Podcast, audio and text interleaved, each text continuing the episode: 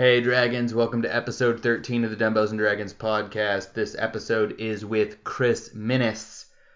He is a amateur bodybuilder and bodybuilding competition promoter. We are promoting the N P C West Coast coming up here in Riverside, California on June eighteenth. I hope to see everybody there.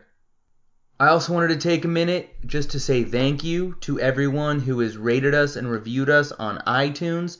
I do read all of those personally, and I do want to incorporate some of your comments and suggestions into the show.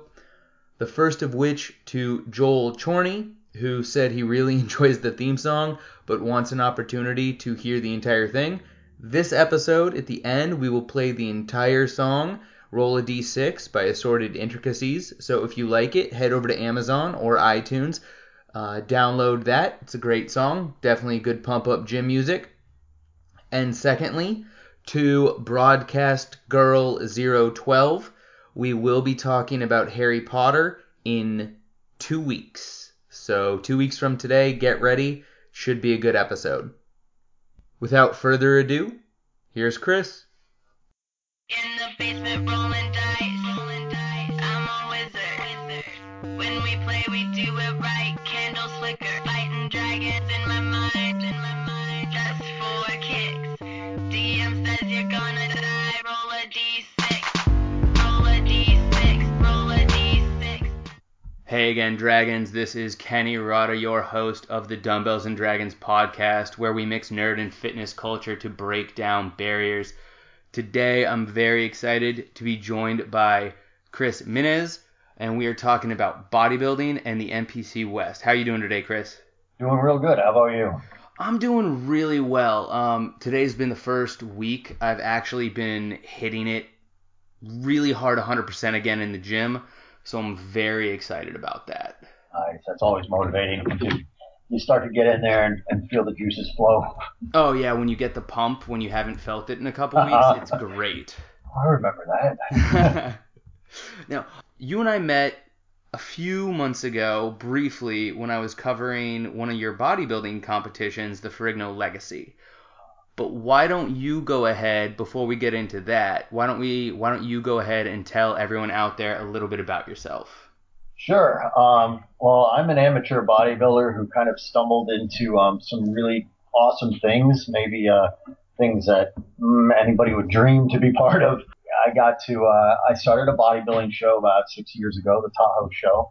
And that was, you know, the motivation for that was really, I saw what was going on in bodybuilding and I knew I could do better. Um, I knew I could do better because I have a background in marketing, events management. I have a business degree. So I saw what was going on. I was like, these guys deserve more than that. So I started the Tahoe show. And because people could see, you know, the, the genuine effort I put in and the level of production, uh, it kind of caught the eye. Long story short, caught the eye of Lou Ferrigno, and I ended up producing his show, and uh, and I'm also producing the uh, N P C West Coast in partnership with uh, Lonnie Teeper. And if you don't know who Lonnie is, he's a he's been around the industry for about twenty years. He's a host of the Arnold. He's host uh, I don't know hundreds and hundreds of some of the top shows in the world. So. I know I did see – I've been to a few different bodybuilding competitions, and I want to say being at yours was one of the most – Uh, professional and easy to access and navigate that I've ever been. And it was just very smoothly run. Everything went pretty much according to plan, at least from what I saw from a spectator's point of view.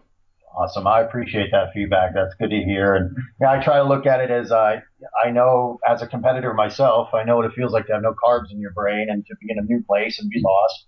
My girlfriend's a pro, so I go with her to shows all the time and I see what she goes through, just trying to figure out where to go, where to, you know, how to get things done. And it's hard, you know, and I just wanted to make it as easy as possible from the spectator standpoint and, of course, from the, from the competitor standpoint. Yeah. So, do you have anything specific that you do differently? I don't want, I mean, obviously I don't want you to talk bad about any other bodybuilding shows, but just how do you run yours differently? The way I do it differently is I do everything differently. I look at each, so basically I have a twelve-month plan, basically bullet points for twelve months, and I look at each bullet point and say, how can I do this better? And I literally go down the list of how can I sell tickets better? How can I have a better trophy? How can I have a better medal? How can I make it easier to check in at your hotel? Every single item I go through and make sure that I am doing it the best. That's excellent. And I do know for a fact, we were discussing this before we started recording, that for the Ferrigno, you absolutely do have the best trophy in bodybuilding. Thank you. Thank uh, you. it it was one of the most retweet, retweeted and re-Instagram photos that our account got when I posted it when I was at the Legacy. That's awesome. Great to hear. So I think a lot of people love that trophy, and the fact that I got to be about two feet away from it was pretty much one of the coolest things that I could have experienced. Nice. Um, and if, if anyone hasn't seen those photos, I will attach some to the show notes page so everyone can take a uh, just a look at that awesome trophy. And hopefully people will get into bodybuilding just to win that trophy. Uh, I, I swear there's some Lou Ferrigno fans out there who are like, all right, time to hit the gym. I want that thing. Excellent. Now, uh, tell us about one of your heroes, either a fictional hero, a superhero, or a source of inspiration. Uh, you know, I've never been a somebody who – I kind of forged my own path, but, you know, in saying that, you might have heard that or seen the meme or heard the phrase, you know, you know, work so hard until your heroes become your your competition. Well, I think I worked so hard that my hero became my business partner, and that, that's that's Lou Ferrigno. Um, you know, I've been looking at his books and watching Pumping Iron since I was young, and uh, you know, I remember the first time sitting in his living room and, and realizing that the Ferrigno Legacy was going to be real. Um, it was a real special, and I still sit back, you know, after knowing him for years and you know, gone through a lot with him. Um, still go like, holy, am I allowed to curse on this? Yeah, yes, absolutely. I'm like, holy shit, I cannot, as an amateur bodybuilder, I'm just sitting here in Lou Ferrigno's house, and this is so cool, and I'm doing videos with Lou, and whoa. Um, and in addition with Lou, I think I, I'm a big, you know, as an entrepreneur, I, I, of course, Arnold's a hero, but he's more of a hero as an entrepreneur to me. Seeing where he came from, he's an immigrant. My father was an immigrant, so I can relate in, in that um, respect, and I watched him come from nothing to everything, and it's all... He, he's very calculated and, and how he did that. Uh, another one, Jim Manion, also self-made, got himself where he is today. You know, he just, he, he forged his own path. And, you know, Charles Bronson outside the industry, that'd be another one from Virgin. And again, he marches by the beat of his own drum. And I kind of see myself as that way. I, I'm kind of uh, crazy. And I think you have to be a little crazy to uh, to accomplish things that other people aren't doing. And a lot of people told me I'm nuts along the way. A lot of people told me I'd fail along the way. And, you know, that's just that's just fuel for me. Yeah, keep telling me I'm going to fail. We'll see how it goes. Well, absolutely. And I think that it's the crazy people that change the world. You've got people like Elon Musk, who he founded Tesla. People said he was crazy when he gave away the patents to all of his electric cars and the batteries. That's, that's genius. And yeah. it's it's he's his excuse for that was when they were asking him about it. He goes, "Let's say we're all on a sinking ship, and I've got a design for a really good bucket. Why wouldn't I give that to everybody? Because we're all sinking." Yeah, that's so, a great. Well, that's the truth. Yeah, and. And I think it takes the special kind of crazy to accomplish the things that we want to accomplish in our chosen fields. So if anyone tells you you're crazy, take it as a compliment. I will. Thank you. I need to hear that every now and then. Anytime, man. Anytime. We're we're here to uh, motivate and inspire, and just uh, in the, in that same likeness, uh, uh, Lou Ferrigno's social media is some of the most positive social media, motivating social media that I've come across. That's good to hear, you know, and that's Lou for you. You know, here's somebody who's got, he's just a positive influence. He's got no scandals. You know, he's got a great family, beautiful, loving wife who cares so much about them. I'm, I, I'm like the uh, the stepson in that family. And, you know, and you go through it, and they're, they are a passionate Italian family. And when you're not Italian, that, that's a little bit like, holy shit, everybody's screaming at each other. And then the next day, they're all, it's all good again. And you're like, all right, this is going to take a little getting used to. It's because they have so much passion for each other. They just love each other so much. And it's, it's awesome to be part of family like that. Well, and it's always great to hear when the people you admire are worthy of your admiration. Yeah, yeah, and they are, absolutely. Yeah. So let's get into, you said you're a amateur bodybuilder. Let's get into some of the fitness questions. What is your current attitude towards fitness? Um, well, obviously, it's I, I train every day. I'm uh, competing in the N P C Puerto Rico in a week and a half. Um, my girlfriend is an I F B B figure pro, and she's competing in the I F B B Puerto Rico in a week and a half. Um, so we're kind of like on the same team uh, with our diet and with our training. Um, she, you know, for me, I want to really see her go to the Olympia this year. I think she's got a good chance. She came into the Arnold Australia with incredible changes. I mean, we changed everything up, got rid of her coach, and I did all her prep, and it, it came out. It was amazing. Um, and for me personally, I just want to, I want to win a show. I keep getting second place. I'm nationally qualified, yeehaw, but I keep getting second place. So I'm hoping this is my first place, and, and then I'm going to quit. I'll, I never, I'll probably never really quit, but I, I'm so much more energized by doing what I'm doing on the promoting side that uh, it, it at this point, if you want to be a real bodybuilder and you want to crush it as a bodybuilder, you want to be an I F B B pro, you can't really do anything else. And with what I have going on, it something is going to break. You know, either I'm going to fail being a bodybuilder or I'm going to fail being a promoter. And right now, I'm willing to walk away from being a, a pro, you know, giving up the idea of being an I F B B pro. Okay. And I think that's, you know, you passions can change. Yeah. And so if you are getting, if you're feeling more fulfilled from the behind the scenes stuff and the promoting, then that's where you put your efforts. And I don't think, I think elements of bodybuilding and elements of nutrition are, it's a lifestyle. So you never really give it up. Yeah, absolutely. And when I think about, you know, it all comes back to my impact that I feel like I can have on the bodybuilding world. You know, it's the reason I started all this was I really wanted to have a positive impact.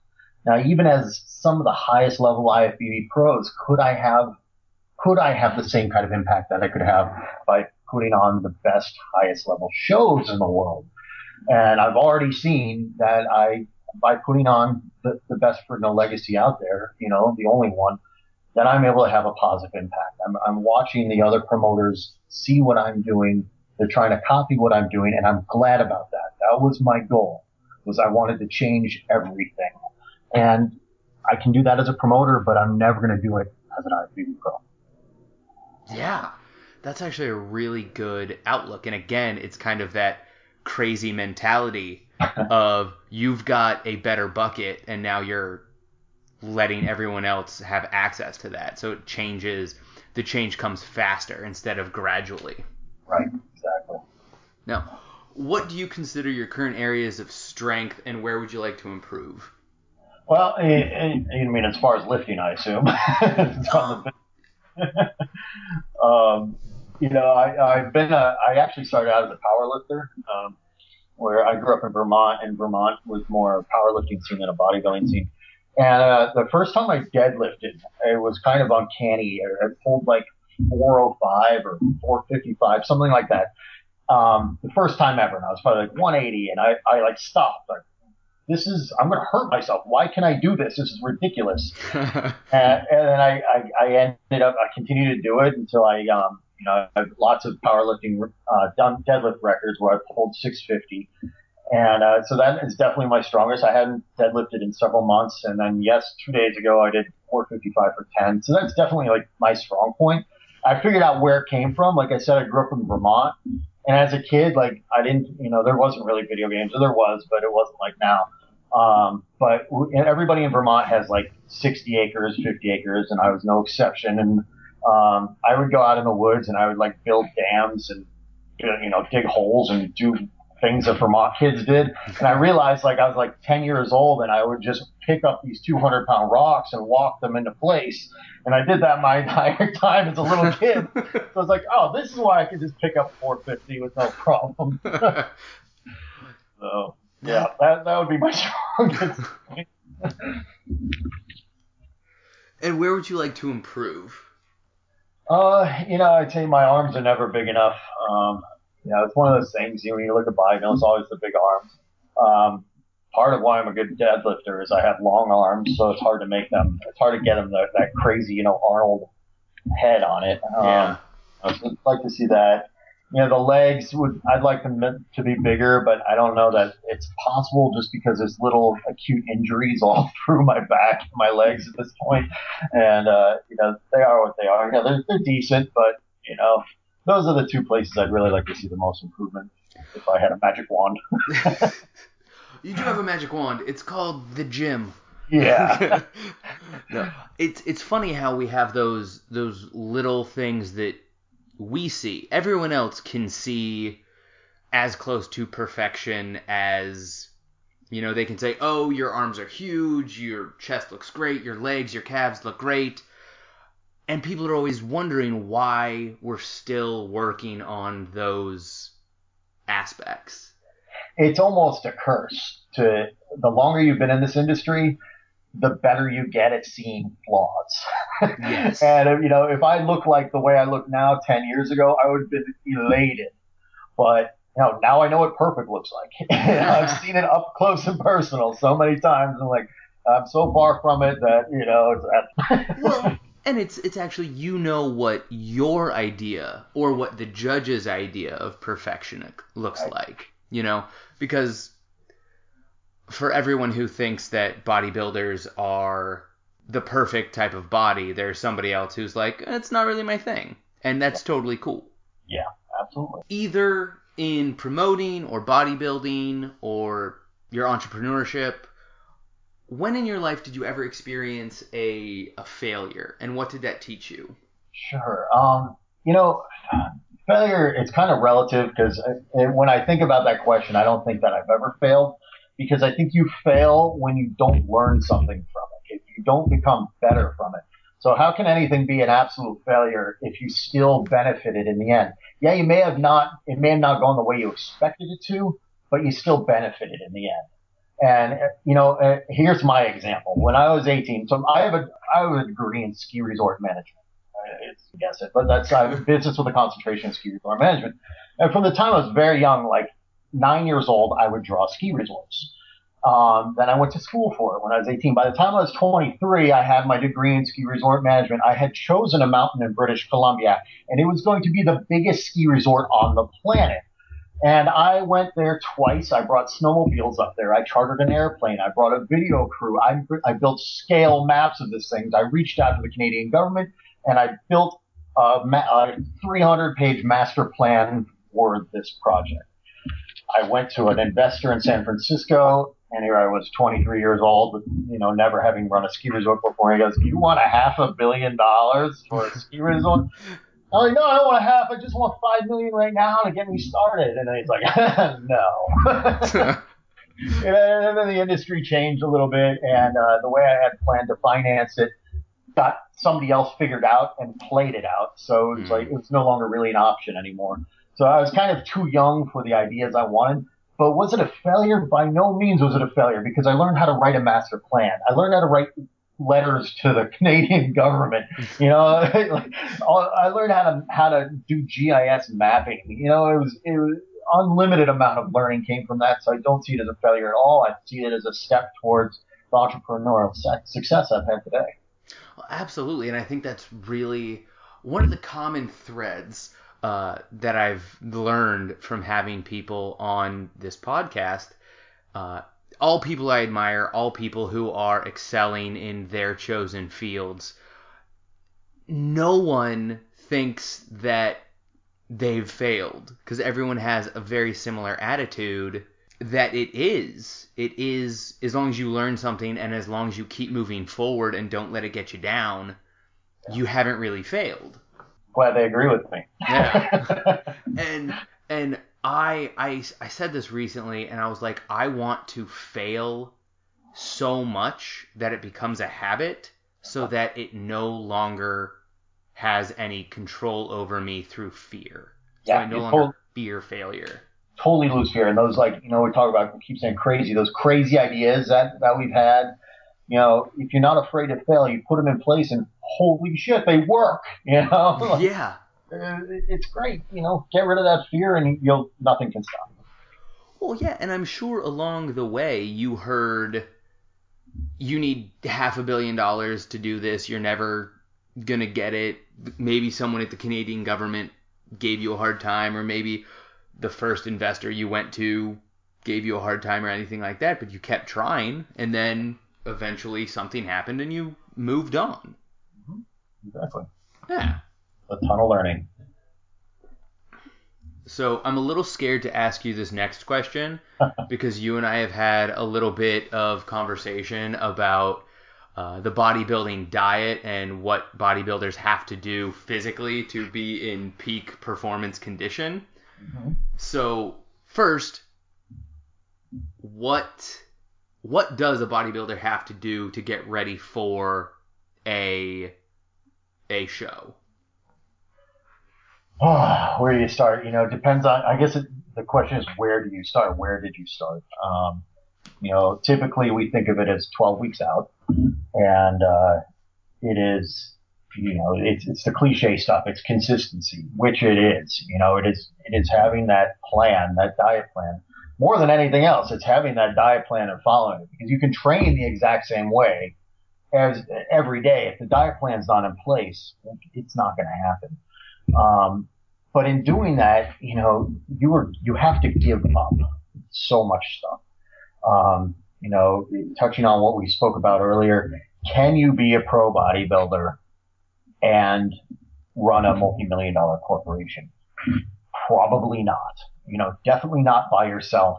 Definitely you're not, you're not on the, um, on the ramping up version of that. Yeah. If you have a multi-million dollar company and you've got everybody in place, okay, go ahead, go be a pro bodybuilder. But really, where where I'm at, you have to, I yeah, you have to give everything up in your life, and uh, you know, that's not something for me for the long term. But I respect, have a ton of respect for the people who have been able to do that. You know, what's that mean? Giving stuff up? It means giving up your cognitive function.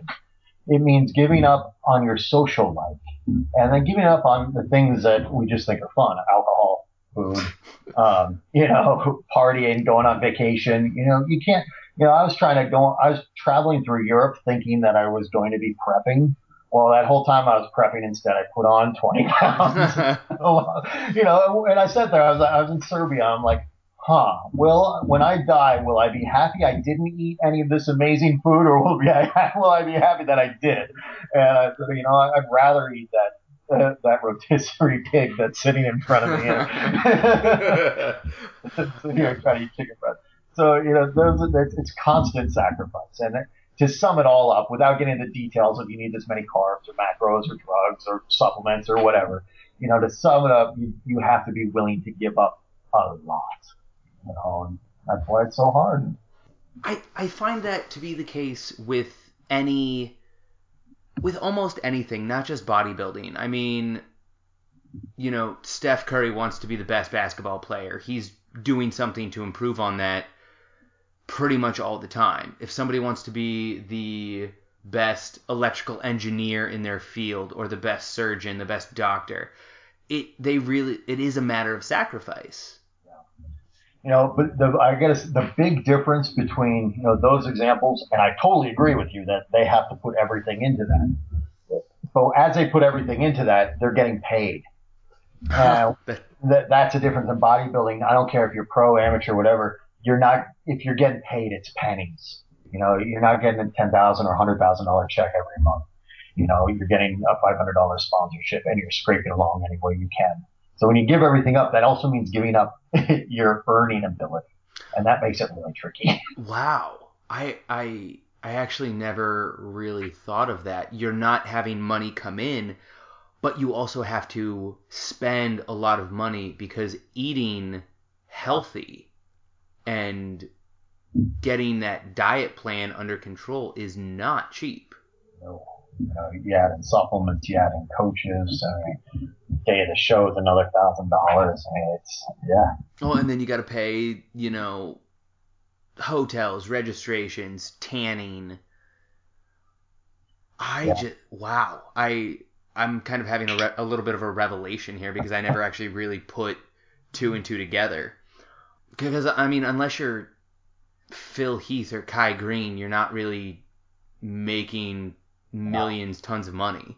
I mean, even I know so many top-level pros that, you know, they're not making tons of money. Yeah. And they had you got to figure out a way, you know. And it's hard to give bodybuilding your all when you're like, well, I got no money left. Yeah. How am I going to pay my rent?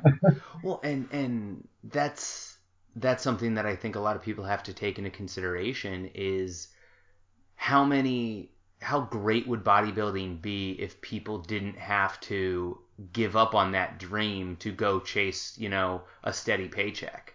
Yeah. Yeah. And on the like on the somewhat controversial side, what it does is it makes our athletes vulnerable to sketchy opportunities.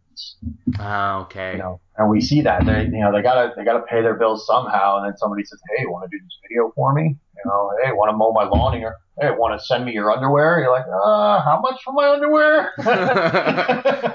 Shit, that's like sixteen pounds of protein. You know? Uh, yeah, it's unfortunate, and I'm super. I'm very protective of athletes. Um, you know, I, I do everything I can to make sure those people aren't around, but they are vulnerable in that way, and, I, and we always hope that the athlete is going to be strong enough to avoid those temptations because it's not good for anybody in the long run. Yeah, and I think I think with the closest, if anyone's not familiar with the bodybuilding world, the closest parallel I could compare that to is maybe uh, N C double A athletes. I mean, there's stories about N C double A athletes. Yeah, they might have a scholarship to college, but there's stories about them being like, I can't afford money for food yeah. because anything anything given to them is considered against N C double A rules. Right. Yeah. So, all right. On on the note of food, and I'm sorry for bringing this up, you know, ten days away from your competition, what is your favorite cheat meal? You know, we uh, we up until a, a few weeks before the show, my girlfriend and I usually have a cheat meal celebration where we have a few hours where we do whatever we like. And um, that girl, she's one hundred eight pounds, can eat me under the table. So I'll give you, you know, my, my my our most recent one was one of my most favorite.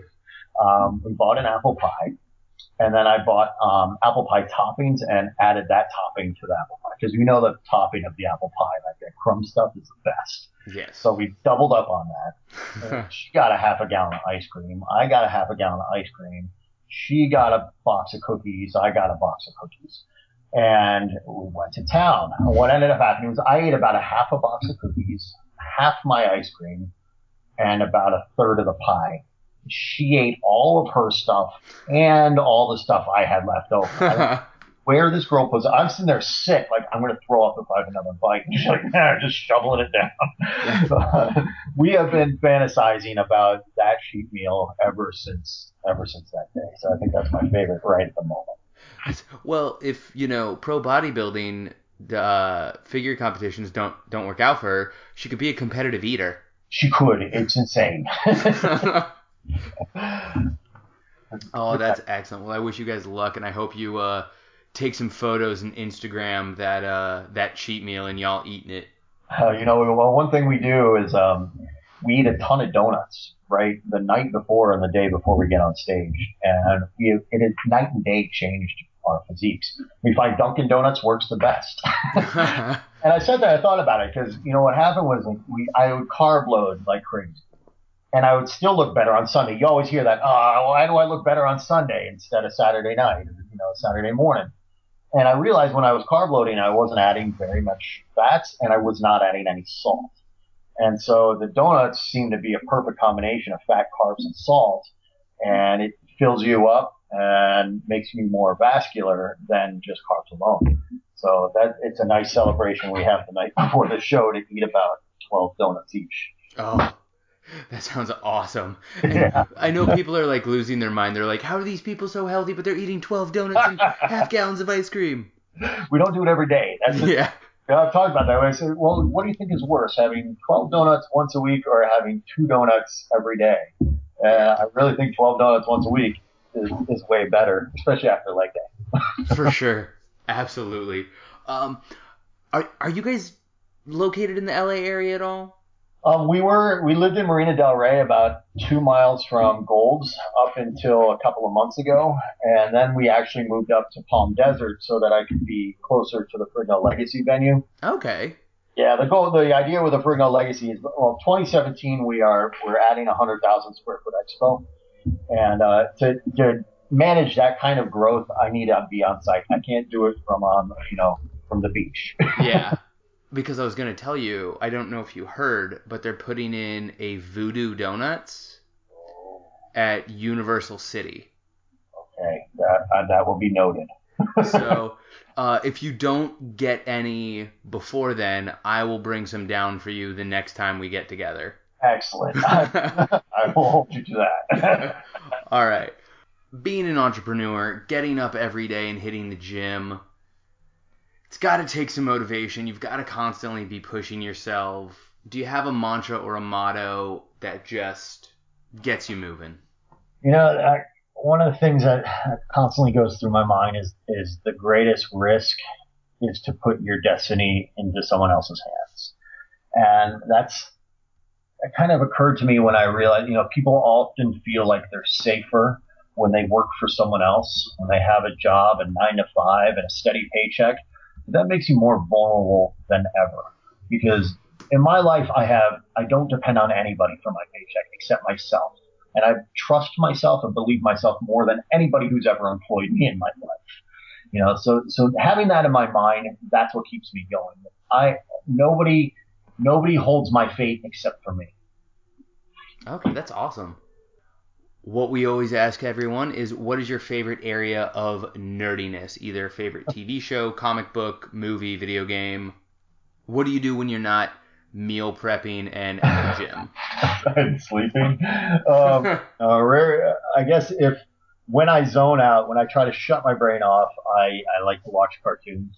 I I, I realize as, I, as I'm on Netflix, I, I really don't watch any real like real actors. Um, Ar- Archer's by far my favorite. You know, the typical Family Guy, like Brickleberry. Like these are plays, you know, ways I can just totally check out mentally, and that's that's what I do for the full mental break. Um, music-wise, I also play guitar, so every now and then I'll, I'll bust out the guitar and uh, zone out there for a while. Oh, excellent! And I I love Archer. Yeah, that's um, the best cartoon out there, and I watched the whole season in like three days. oh. Um, season the last season just got on Netflix, and so my wife Veronica just got caught up. So now we're starting season seven, okay. And it's it's so great because we'll just after we watch, we'll just start quoting it to an, one another, and it's just like we'll always be like, Lana, Lana, phrasing. Are we still doing phrasing? Are we still doing phrasing? Oh, I that show is so brilliant. I actually I saw their uh, their panel at San Diego Comic-Con.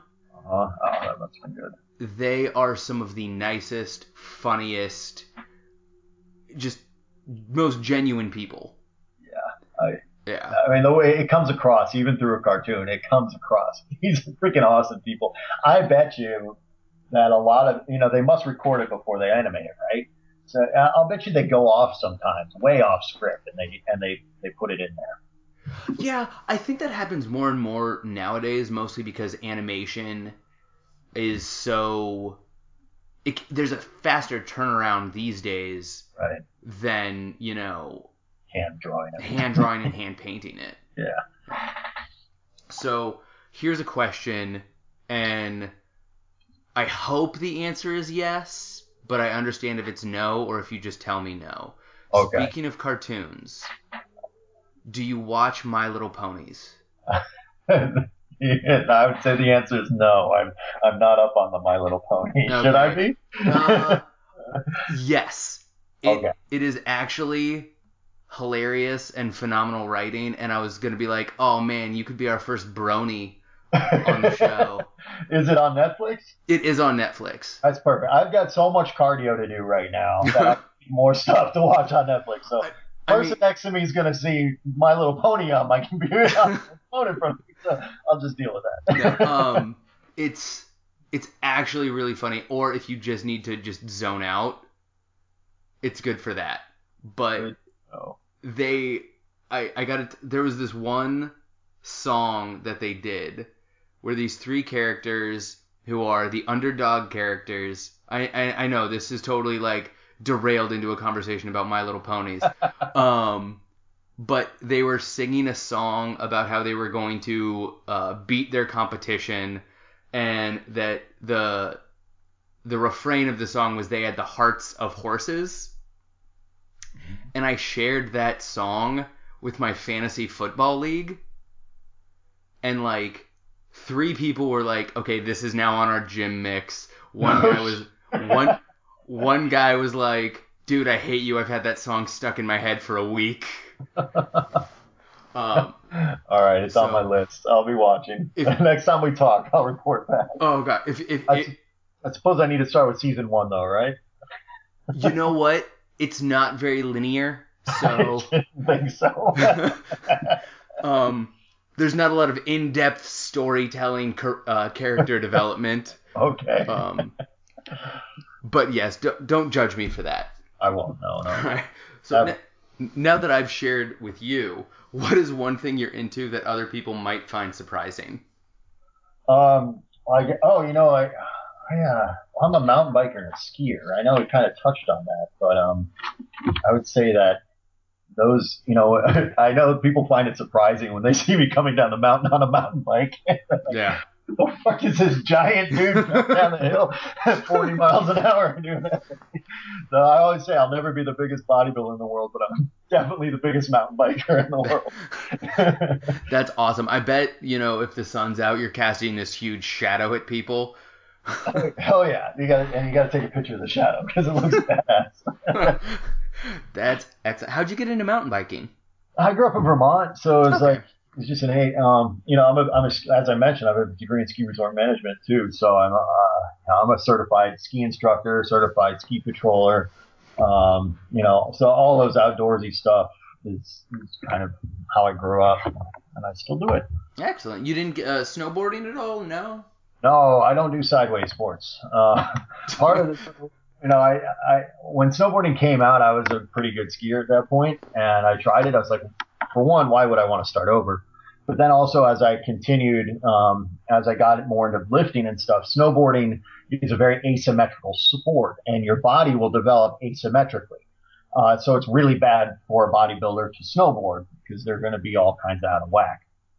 Okay, I can see that. Yeah. Yeah, oh, that's you know, interesting. One huge leg, one skinny leg.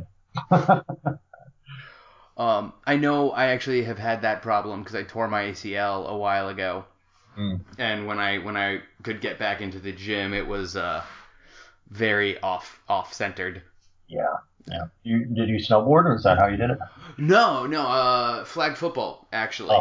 Oh. Um, and it was it was hilarious. There was nobody around me. Nobody touched me. um, I planted wrong. And shifted my weight, and all of a sudden there was a pop, uh, and everyone came up to me. They're like, "There's literally there was nobody around me for fifteen yards," and so I was just taking off, and then I was on the ground, and people were like, "What happened? What happened?" And I was just like, "I have no idea," but I was just like in so much pain. Like you got shot. Yeah. Like a sniper got you. Yeah. Jesus. But everyone was really confused. They're like, "Why is he on the ground?" All right. Um, now, if you could have any superpower, what would that superpower be? Uh, you know, I, I don't know if it counts as a superpower, but you've seen Limitless. Yes. Um, I want those Limitless pills uh, without the side effects. um, you know, just having that full. I just want to be as smart as I can. You know, that's what I enjoy. Is, is you know, and I think once you have that, you're able to do other heroic type things. You know, you're able to figure out things that other people can't, but it all starts with your brain, and that's that's what I want is, you know, unlimited brain power. Absolutely. And, and it's like how how much time do we spend thinking about things that ultimately have no consequence when we could be thinking about other things? Yeah, absolutely. And yeah. I, I've often said that smartphones are killing boredom, which is killing innovation. Yeah. I mean, imagine how many things people came up with just because there was nothing else to do. Yeah. And I catch myself there all the time. We all do. I wish I could not be on social media. You know, we know that smartphones, it's social media that's sucking us in. We get that little, uh, what do they say? It's like a little um, morphine high, essentially, every time you have yeah. a notification. And it's absolutely addictive. Um, you know, and if, if I didn't require it for my business, I would not have it in my life. Um, and it's nice to go places, you know, I like to go camping or hot springs and things like that where there's, there's no service, or skiing, you know, and it's no service. And then it's really exciting when you've got like fourteen new notifications. No, uh, I've, I've actually, I haven't been doing this as much, but I used to, I would leave my phone in uh, the living room whenever I was getting ready for bed. So it's just from the moment I start getting ready for bed until later in the day, um, you know, or until I wake up the next morning, I would, there's no social media. And it's like, what do I do during that time? I read, I converse with my wife, I play with my dogs. Yeah. You know, I, I am enjoying this life that I'm working so hard for. Right. Uh, that's smart. I, I I did that for about three days, and then I forgot. So I need to keep doing that again. My son, I went to my sister's house. She's a hippie in Tahoe. And me and, me and my girlfriend are on our phones like crazy. And she's like, all right, I'm taking these away. Takes them away, hides them from us. And within like ten minutes, like we're playing guitar and singing and telling stories. I'm like, that was yeah. genius of her. You know, this is how life should be. Right? Oh, I'm with you on that one. All right, what is one thing you did to work out and nerd out this week? Uh, well, the uh, the easy answer on the fitness side is, um, is is adjust my diet because I'm a week and a half out, and uh, I use a I've, I've created a spreadsheet that I've worked on for probably about ten years. It just evolves, and with this spreadsheet, you can enter in your weight, your body fat, your goals, be it a body fat loss goal or a body weight gain goal. Um, and it'll calculate your calories required for that goal to the one hundredth of a calorie. Um, and then it has a whole database set up where you can just choose whatever food you want from a drop-down menu, pick a serving size, and it'll automatically populate all the macros. So you can make sure that everything is exactly in line. Um, I've actually shared that with a couple of people. One of them is Charles Glass. Like he saw it for the first time, and he's like, "Holy crap, Chris! Can I can I have that?" And uh, like, yeah, here you go. Like you know, you always you'll always look at me and, for free. You know, he'll I'll pose or he'll he'll give me training, but even if he'll see me in goals, he'll be like, "Chris, Chris, wait!" And he'll just like walk away from whoever he's with. I didn't do it like this. uh, so it's got this great re- re- reciprocity. Um, but he came up, he's like, I had somebody I just couldn't get to lose any weight, and then I did. I used your plan, and holy shit, it was the first time anything ever worked. And uh, yeah, and I one other person I gave it to, and every I think almost every athlete he's ever prepped has gotten an overall with it. So it's a it's a pretty badass plan. My only problem with it is I can't follow it because I uh, I don't know I'm putting on bodybuilding shows. Is it is it? A year-round diet? Is it a three hundred sixty-five diet, or is it just? Um, it's it's designed to be changed. I mean, I don't think you can make a three hundred sixty-five day year based on the variables in your life. The spreadsheet does do a pretty amazing job of, um, you know, if I say I want you to weigh one ninety-eight point five in twelve weeks, you'll weigh one ninety-eight point five or six in twelve weeks. It's pretty incredible. But I wouldn't go on, go past that because, you know, oh, you went on vacation. Now you weigh two hundred fifteen and the whole thing is screwed up. So you have to recalibrate it every time there's a change. Okay. Okay. That sounds very involved and way beyond my knowledge level. I mean, you, you can, you, to make, to kind of summarize it, it's like you burn calories based on how much you weigh, right? It's, Right. Your, your caloric intake requirement changes if you're two hundred versus one hundred fifty pounds. So if you're two hundred, you got to change the caloric intake. Okay. All right. So let's let's get into the meat and potatoes. Let's talk a little bit about uh, professional bodybuilding as a sport. Now, how did you originally get started in bodybuilding? Um, when I was in college, I took a class called Leadership in Business, and they explained that the manager or business leader who was bigger would be able to more easily accomplish what they want to do without having to be aggressive. Because people are naturally a little bit more intimidated of this person. um, and, and they also said, you know, their tattoos are another thing. Like they had examples of business guys who would roll up their sleeves, show their tattoos, and all of a sudden everybody falls in line. And I was like, I don't want tattoos, but I do like the idea of being a little bigger. I'm not aggressive at all. I've never been in a fight in my life. Um, and I don't even like confrontation. so uh, I put on this, I went to start going to the gym and I put on ten, fifteen pounds. And my dad was always into it too. So I kind of, it was always in my, in the back of my mind. Um, and I just loved it. You know, that's when I learned that I could deadlift four hundred something pounds without even trying. And, uh, I put on that ten, fifteen pounds in no time, and I was like, oh, I'll put on fifty more pounds. So that's what I did. I put on another fifty pounds. And, uh, just, I just got in it. And I realized it, it taught me, it, it taught me a lot of things that were analogies for life. It taught me how to make a plan, how to set a goal, how to follow a plan, accomplish the goal, make adjustments, you know, deal with not achieving goals and how to, how to deal with that. A lot of those things. So it, it It really teaches some great habits for life. You know, I, I think as a manager, I'd always, if somebody applied for a job and they're a bodybuilder who's who's doing well, I would hire them in an instant because I know their work ethic and I know their process. That's excellent. That's really cool. And I actually never thought about bodybuilding from that sort of uh, perspective. But so thank you for sharing that. That's actually really interesting. Uh, my brain's going like a mile a minute right now. Good. Yeah.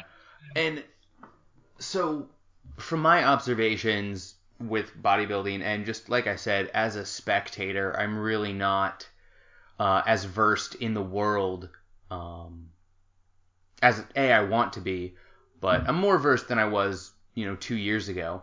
Uh, what's the current state of bodybuilding? I know that if we look at Arnold and Franco Colombo from Pumping Iron, their bodies look completely different than um, the guys, you know, the big guys we have competing now, the Phil Heaths, the Kai Greens, the Ronnie Colemans. So, uh, yeah, absolutely. Um, we are, we're definitely in a, we're in a state of evolution, and I think evolution is a better word than transition. Um, Because when we look at bodybuilding now, in the bigger picture, beyond just pro men's open bodybuilding, you know, we have got, I think, seven total divisions, eight divisions, something like that with men and women. So the, the whole definition of bodybuilding has changed.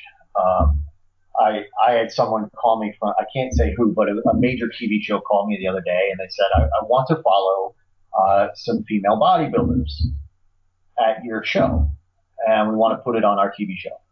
And I said, firstly, do you know what that means? And she's like, oh, you know, you know, those big chicks, you know, uh, like it's not like that anymore. It's evolved. And so on the, on, especially on the women's side, it's evolved in a beautiful direction. Um, and it continues to evolve in a beautiful direction. They've recalibrated, um, to what it's done. What, what women's bodybuilding did for females was disastrous. It taught, it made them believe that if they went to the gym and they picked up a weight, that they would turn, they would get an androgenic face, yeah. And they would look like a man. And so they were so afraid of that. Uh, and as a man, I'm like, I, I wish it was that easy. It's not that easy. I spent twenty years. I still almost. um, but with the, you know, bikini and figure and even women's physique, these girls have seen that. Oh, this is awesome. Um, they can actually look the way they want to look, and they can look the way that uh, no amount of cardio will ever get them to. So now we've created this awesome, healthy, uh, for the most part, healthy uh, culture with, on the women's side. Now back to your question on the men's side. Um, you know, everybody knows Arnold came out last year and said, "You guys look like Coke bottles, and it needs change. You guys, you know, the guts aren't any good, and and uh, it's getting out of control. The aesthetics are gone," and it's true. You know, when you, especially when you when you stand where I stand backstage, and you see everybody hit a, a rear lat spread, and you can see all their stomachs from my my vantage point. You're like, this this is the pinnacle of aesthetics. It's, you know, um, but this year. you know, Arnold came out and said that, and basically uh, Weinberger has reflected it in his judging. And, you know, having just been to Arnold Australia, I watched Kai Green, you know, he got first place, and his midsection was much tighter than I've ever seen it. Could it be tighter? Absolutely. And if I had been judging, I would have given it to, uh, uh, crap, I forgot his name. Who got second? Um, I'm, I'm not sure.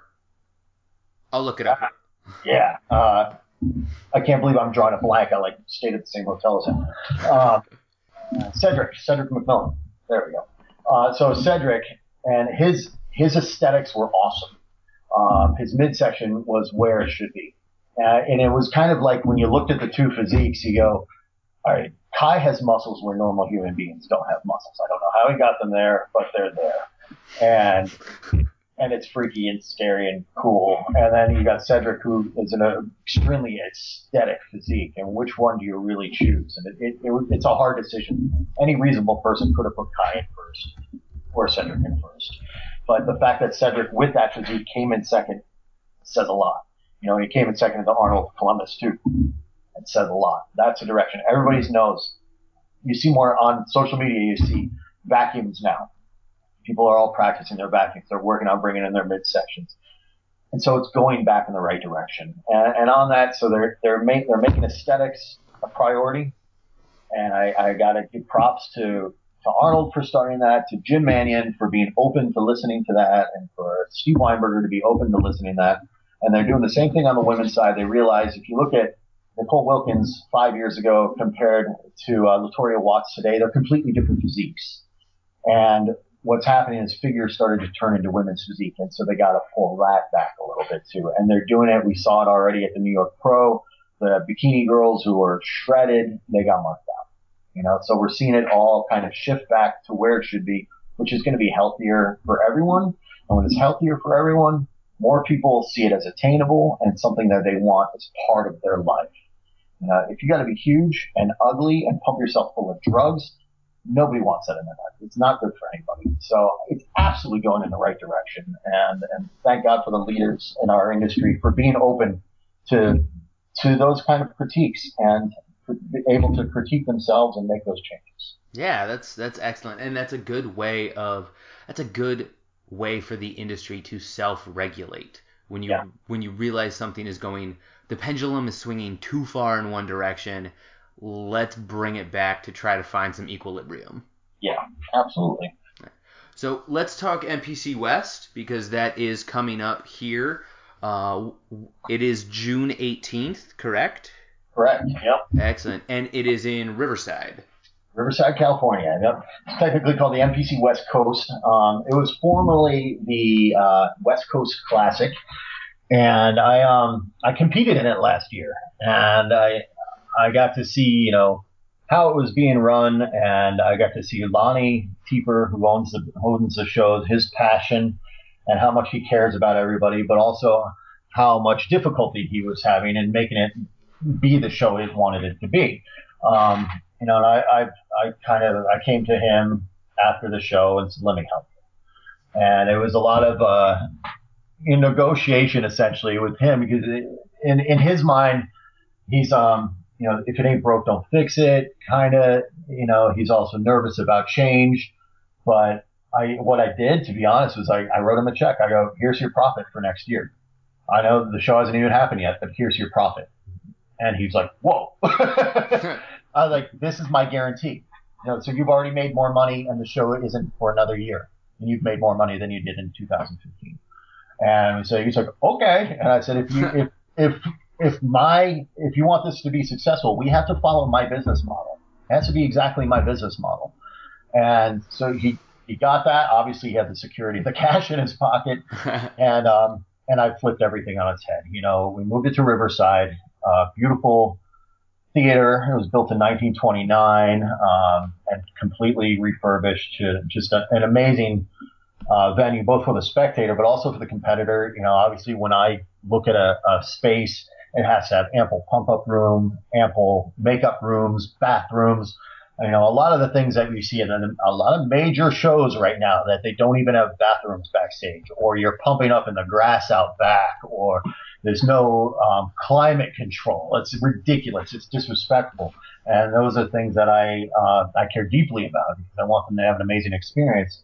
And part of that is also I think about how they um, what their experience is from the moment they arrive. I think about their hotel check-in experience. I think about where what what they do next, you know, so the hotel has to be very close to the venue. It has to be walking distance. I don't want them to have to drive. They can barely think. You know, I get these phone calls. These kids are not real smart when they're, when they're going carved down. Uh, so I want to make sure they're well taken care of. And, uh, and we take care of them every step of the way. And that's what we've created. And that's why we chose Riverside, because it's got an awesome little downtown. Uh, we've got an after party at one of the local uh, speakeasies, basically, uh, cupcake shop, restaurants, you name it. So that's excellent, and I'm I'm really looking forward to this show. I love going to bodybuilding shows, uh, mostly because I love seeing athletes, any athletes, uh, perform at the top of their game.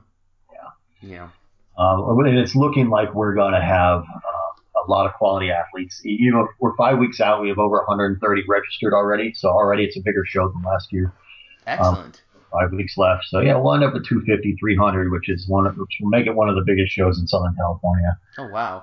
Um, also the sponsors that jumped on. You know, it was originally going to have you know ten booths in the lobby. Uh, we're up to like thirty-five now, and we ended up there's an expo hall adjacent. So we have an expo hall. Um, it looks like we're going to end up forty booths by the time uh, the show comes around. Seminars, Jay Cutler is going to be there doing a seminar. We're going to have posing clinics. Um, Jay Cutler is going to be part of the show too. We have some fun things planned uh, that I'll be announcing later. Excellent. That sounds really cool. Uh, one of my favorite things about going to any sort of uh, event or expo is usually the panels mm-hmm. um, and the, the seminars. Yeah. I went to the Nutrition Expo West that was out in Anaheim. And just some of the panels and hearing people talk about what's going on in specific industries is really one of the funnest parts of shows for me. Yeah, that makes sense. You know, the other options are, are cruising around trying to get free supplements. So, if you want a little more than that, definitely those seminars become important. And uh, I'm, I'm excited that it, it ended up growing. It wasn't part of the original plan. Ended up growing. It wasn't part of the original plan to grow this quickly, this big, but. Uh, The market demanded it, so we'll take it. Hey, there you go. Uh, I, I mean, I, I'm assuming that this is, this is growing faster than expected. This is all good things. Absolutely, yeah. And I try to be, I try to control the growth, you know, so, so that it's reasonable. Um, you know, the legacy people go, well, when are you going to bring it to the U K? When are you going to bring it to Florida? When are you going to bring it to the Middle East? And whoa, whoa, whoa, you know, we can't, we don't want to grow too fast. We want to make sure the business model is solid. And then we, uh, but we always make sure that we bring a better package year after year. Yeah. And you want to make sure you keep the integrity of what you've built. Absolutely. You know, that's that I, I see um, opportunities to lose integrity at every corner. Uh, you know, not everybody in this industry does things on the up and up, and some, and they expected that of me as a promoter. And, uh, you know, I won't have it. I just won't have it in my shows. You know, I got a call the other day. It was um, basically. A schmo produces kind of like fetish muscle stuff, you know, women's fetish muscle stuff. And he's trying to act like he's media. And I'm like, you know what, bro, I don't want you anywhere near this thing. You know, that's not the kind of, my athletes are to be respected. They're not to be treated as fetish porn. Sorry, bro, you're out. Yeah. And I, I think that's, A, I think that's perfectly freaking reasonable. Right. um, but it's always, you always have to watch out for the person who's trying to take advantage of what you're doing.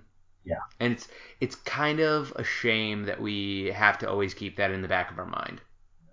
Yeah. It's life, man. You know, you can say it's the industry, but it's every industry. Everybody's trying to get one up on you. And oh, yeah. It's just part of being a human in, in our society today. No, and and I think, like you said, it can happen anywhere. Yeah. No. But yeah, there's bad apples everywhere, and you know, just hopefully the management uh, has the ability to identify them and help remove them. Yeah. So, um, one last time, N P C West Coast, June eighteenth, Riverside, California. Um, I will include a link to where everyone can buy tickets if they want to attend. Is it? It is open to the public, I'm assuming. Yeah, it sure is open to the public. And, uh, you know, if you're not in California, you can't make it. It is also um, going to be live web streamed. Uh, so fortunately, we've had an awesome sponsor come in. They're called they're a new sponsorship company called CARR Fitness, C A R R Fitness. And uh, they have underwritten the web stream so everybody gets to see it for free. Oh, that's excellent. Um, I'm going to have to talk to you a little bit more about that uh, when we go off the air here. Yeah, sure. But uh, I've already kept you for a decent amount of time, so in beginning to wrap up, do you have a go-to fitness resource or app, something like that, that helps you uh, stay with your goals? Uh, you know, it's that spreadsheet I created. That's really yeah. – I, I wish I could give you something other than that, but yeah. I just don't trust most other people's data. So, but I trust my own, and uh, and I've had a lot of success with it. So there you that go. That would be my go-to, yeah. Excellent. And where can people connect with you or the N P C West Coast or any of the other shows you do? If you type in the name of anything I do, including my own name, it's that's the name of our uh, social media. So Chris Minnes on on uh, Facebook, N P C West Coast on Facebook, Instagram, of course, the Ferrigno Legacy, and Tahoe Show. It's all just like that and easy to find. Excellent. Perfect. To cap things off, what parting advice do you have for everyone out there listening to the Dumbbells and Dragons podcast? I'd say work your ass off. Somebody out there is trying to work harder than you, and make sure that they're not putting in one minute more time than you, because you're going to be one minute ahead if you've worked that much more. That is awesome, and I think that's something everyone should take to heart. Chris, thank you so much for being here. I really do appreciate it. Absolutely. It's been a pleasure. It's been a lot of fun. Excellent. I'm glad to hear that.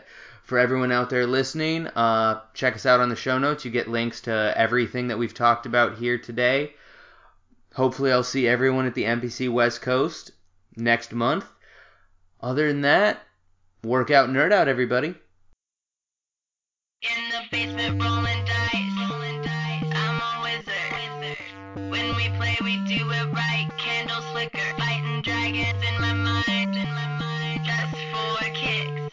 D M says you're gonna die. Roll a D six.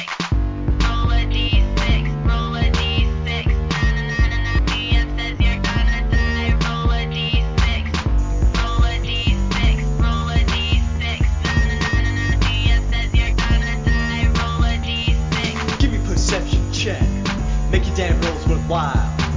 Players love my style. At my table getting wild. Got these schemes a plotting. Got my map and my cloak. Got these players' heads a popping. Someone get me more coke.